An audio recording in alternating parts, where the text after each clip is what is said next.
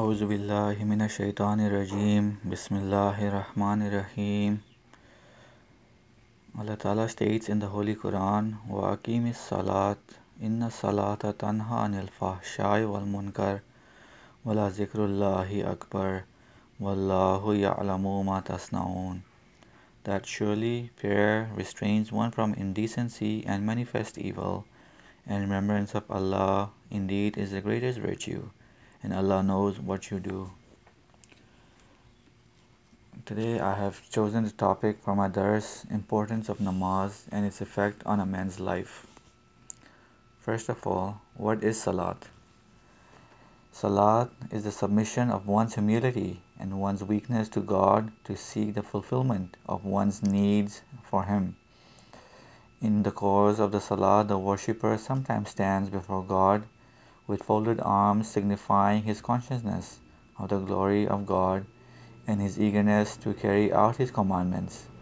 At other times, he falls into prostration in complete humility and devotion and seeks the fulfillment of his needs.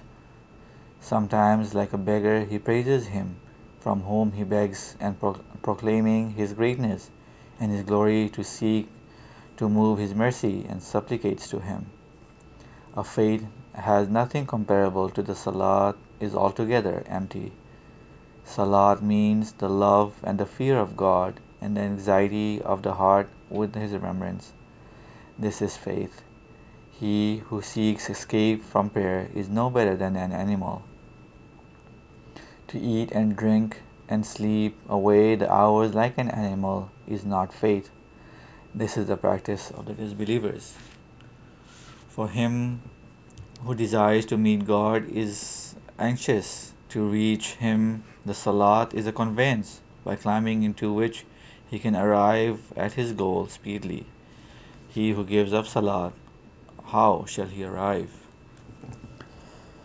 Since the Muslims have abandoned the salat or have given up observing it with the sincerity and comfort and love of heart, being neglectful of its true reality, Islam has begun to decline. The time when the salat was observed properly was a great time for Islam, when it had become dominant in the world.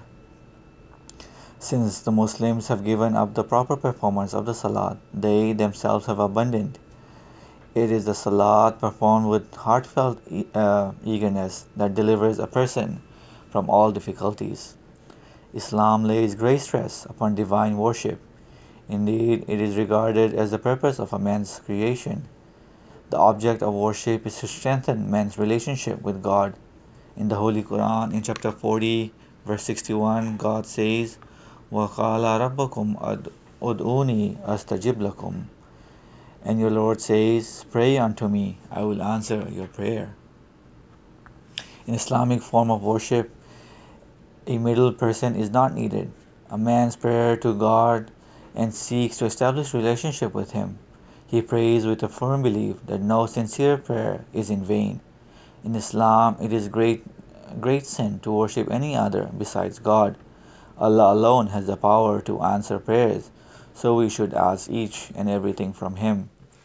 Regarding namaz, the Holy Prophet sallallahu alaihi wasallam predicted that people would lack offering in the five daily prayers.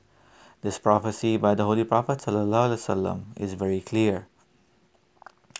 If an estimate is made, one would say that hardly one in one hundred Muslims observe five daily prayers, and yet the daily prayers constitute the first among the obligatory observance of Islam. According to some doctors of Islam, those who habitually skip the daily prayers are kafirs. Today, mosques are in abundance, but few Muslims go to them for their daily prayers. Again, the Holy Prophet ﷺ had predicted that people would offer their prayers in a very fast speed. The Holy Prophet ﷺ said that the time would come when fifty percent will congregate, congregate uh, for prayers, and not one of them would have his prayers accepted by God, meaning that they would only pray but have no real connection with the one whom they are worshipping. Whether a prayer is acceptable or not, nobody can tell. However, one external sign which makes prayer unacceptable is excessive speed. This one time during the life of the Holy Prophet sallallahu alaihi wasallam, a man, a man went through his prayers quickly. The Holy Prophet sallallahu alaihi wasallam, who was ob- who observed him, told him to say it again. Muslims who observe the daily prayers today do so with excessive speed, as if someone is behind them. The prostration they offer are so fast, it seems as if they are just going up and down, like a hen pecks for food from the ground. The Salat is a therapy for the misfortunes that may threaten a person. You know not what type of circumstances a new day might confront with you. So before the beginning of the day, supplicate to Divine Master earnestly that the day may prove to be a source of benefit and blessings for you. The Promised Messiah said in Malfuzat, Volume five, page one twenty-six, that the Salat is an instrument for delivery from sin. It is a quality of Salat that it makes a person secure against sin and vice. So seek a Salat of that type and try to make your Salat such. Salat is the soul of bounties. The grace of God Almighty is received through the Salat. Then observe it properly so that you might become inheritors of bounties of God Almighty.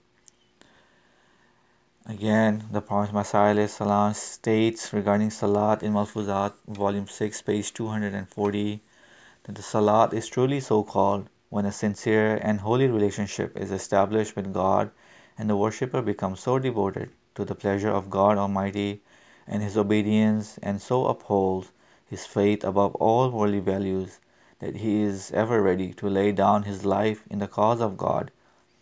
It is only then that he can be said that the, his Salat is worthy to be called by that name. So long, so long as this condition is not established and the worshipper does not become a model of sincerity and faithfulness, his prayers and other actions are without effect. He goes on to say, do not perform the Salat as a mere ceremony, but observe it with the burning and the melting of the heart, and supplicate continuously in the Salat. It is the key to, the, to resolving all difficulties. In addition to the prescribed prayers and glorification, supplicate much in your language so that your heart should melt, and continue this effort till you arrive at that condition, for that is the means of achieving all true objectives. All physical postures during the Salat should represent the condition of the heart also. When the worshipper stands in the Salat, his heart should be also standing straight for God's obedience. When he bows down, the heart should also bow down. And when he goes into prostration, the heart should also prostrate itself, which means that the heart should not let go of God at any time. When he reaches that condition, he will begin to get rid of sins. May Allah enable us to read our Salat with humbleness, with humility, and with our heart. And may Allah accept our prayers. Ameen.